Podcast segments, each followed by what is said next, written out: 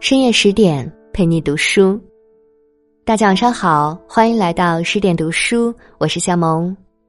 今天和你分享的文章来自于作者桌子，题目叫做《你的爱情不止三百元》，父亲的话惊醒了所有人。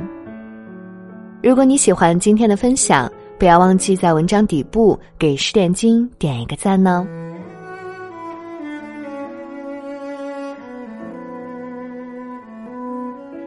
最近看到作者 c a r i t h y Points 讲的一个故事，觉得深受震撼。女儿要去读大学了，父亲在她去之前，打算每个月给她一千两百块作为女儿的生活费。一千二说多不多，但是也足够一个女孩子的开支了。毕竟班上的女孩子也都是这样的水平。可是女儿上大学一段时间后，却支支吾吾的告诉父亲。班上有几个好朋友，他们的生活费都是一千两百块，生活质量却比自己好多了。他们每个月可以去看电影、买好的口红、吃西餐，享受很多优越的物质条件。父亲追问原因，女儿才告诉他，他的那些好朋友并没有出去打工赚钱，而是他们谈恋爱了，男孩子们会为他们买单。即使他们不喜欢那些男孩，但为了享受这种生活，他们还是会跟那些男孩谈恋爱。父亲愣住了，听完后，他马上给女儿的生活费加到了一千五百元，并告诉女儿：“这多出来的三百块，你可以去买口红、去看电影、去吃一次西餐，但是你一定要用自己的钱为自己买单，这才是一个女孩应有的底气。”不要为了有人买单而随随便便找个人谈恋爱，任何时候都不要依附在他人身上。爱情是无价的，是出于你真心爱慕他、欣赏他，才跟他走到一起。如果有一天你真的恋爱了，记得也要带上钱包约会，对自己的行为和选择买单，是一个人走向成人的标志。这位父亲的话简直帅炸了。一段感情里，若关系都不对等，还谈什么获取对方的尊重？我给你所谓的爱情，去向你索要我想要的面包，这哪里是爱情？明明是赤裸裸的交易。一个女孩子，若总是把自己放在谋求对方的利益，期望自己成为对方的依附，把对方当做长期饭票的位置上，那么，她永远不可能看到爱情。真实的样子，同样，他也只会让别人看不起。你是因为真心爱慕他、欣赏他，才跟他走到一起，而不是因为对方可以买单才走到一起。说实话，这个父亲的三观真的很正，也点醒了许多人。微博上有一个小姐姐。气愤的吐槽她的极品前男友。原本两个人打算结婚，但是因为一些事吵架，女方提出分手，然而男方却不依了。分手可以，把交往期间所花费的费用都还回来。前男友列了一张清单，上面包括从其他城市跑过来的车费、住宿费、吃饭的钱，还有送的礼物，甚至还有买套套的钱。他要求女方折现给他，东西退回来是不要的，七七八八的费用算在一起，最后女方要支付给他三万多。看到没有？有的女孩期望通过谈恋爱让对方买单，如果感情稳定还好，可是，一旦出现变数，有的男人就会全部连本带利要回来，甚至有的女孩收了礼物，最后提出分手。却惨遭男人杀害。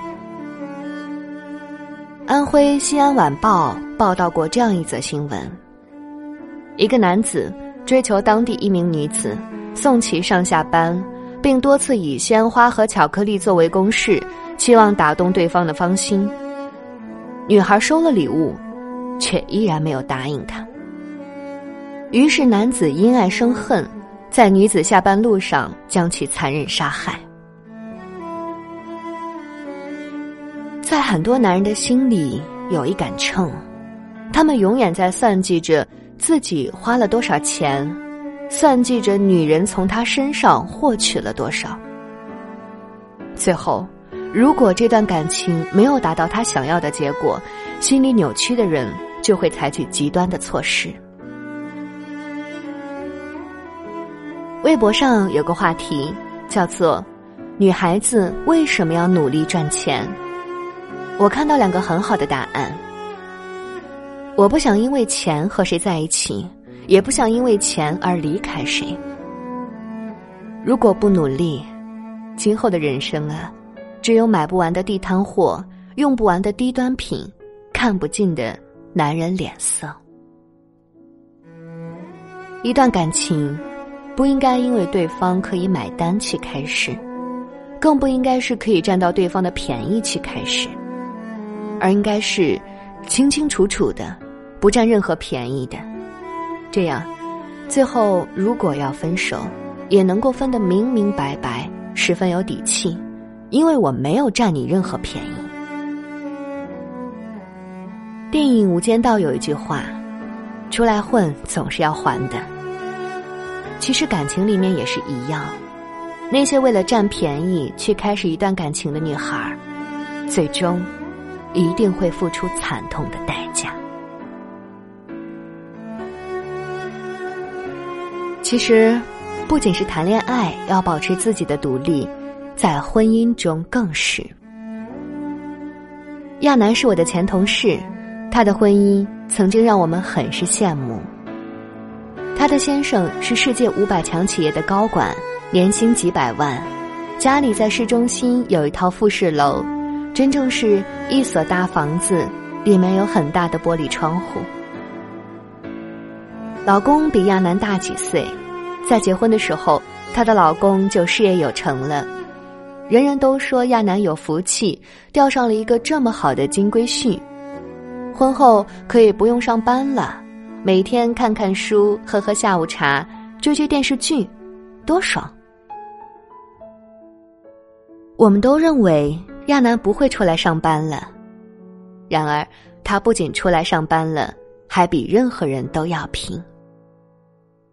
为了争取一个客户，他可以熬上几个通宵去更改文案策划。有时客户一个电话需要马上用到文件，他会不惜冒雨送去。我问他为什么这么拼，他说的一段话，我永远都不会忘记。他说：“衡量一段婚姻好不好，并不是看好的时候，而是看坏的时候。如果我将来年老色衰，如果我老公出轨了，我要有底气和能力去应对这些变化。再好的副驾驶。”不如自己握着方向盘。一段感情如果充满变数，你一定要有能力去保持自己的独立性。如果依附于别人，你只能摇尾乞怜，因为你们之间的地位一开始就是不对等的。后来丈夫心疼她，觉得工作太辛苦，要她干脆辞职回家算了。可是亚楠拒绝了。丈夫没有再说什么。只是，以后下雨天，亚楠的包里会多出来一把雨伞。通宵加班的时候，桌子上会放一杯热气腾腾的枸杞茶。工作上遇到阻力的时候，亚楠会跟着丈夫讨论各种解决的方案。她发现她的丈夫更爱她了，他们夫妻之间仿佛永远有说不完的话题。越到最后，彼此都发现。对方已经成了自己的灵魂伴侣，也更加珍惜这段婚姻。我经常会听有人说，女人结婚了就在家料理家务、带好小孩就可以了，赚钱的事情就留给你丈夫吧。女人何必在外抛头露面挣这份钱呢？碰到一个懂得体恤女人辛苦的丈夫，就算累点儿也值得。最怕的是，你辛辛苦苦为家庭付出，他以为你在家养尊处优，到处看他的脸色，就算给你生活费，也心不甘情不愿，甚至有的还会出轨。为什么我提倡女人一定要独立？就是为了有朝一日，如果自己的婚姻充满变数，自己有去处理好这段感情的能力。你可以选择离开，也可以选择留下，选择权在于你，而不是被对方死死吃住了。他认为自己无论怎么样，你都不会离开。茨威格说过，当时他还太年轻。不知道命运馈赠的任何礼物，都暗中标好了价格。如果有人能够在多年之后真正体会到这句话其中的道理，那一定是极其心酸和懊悔的。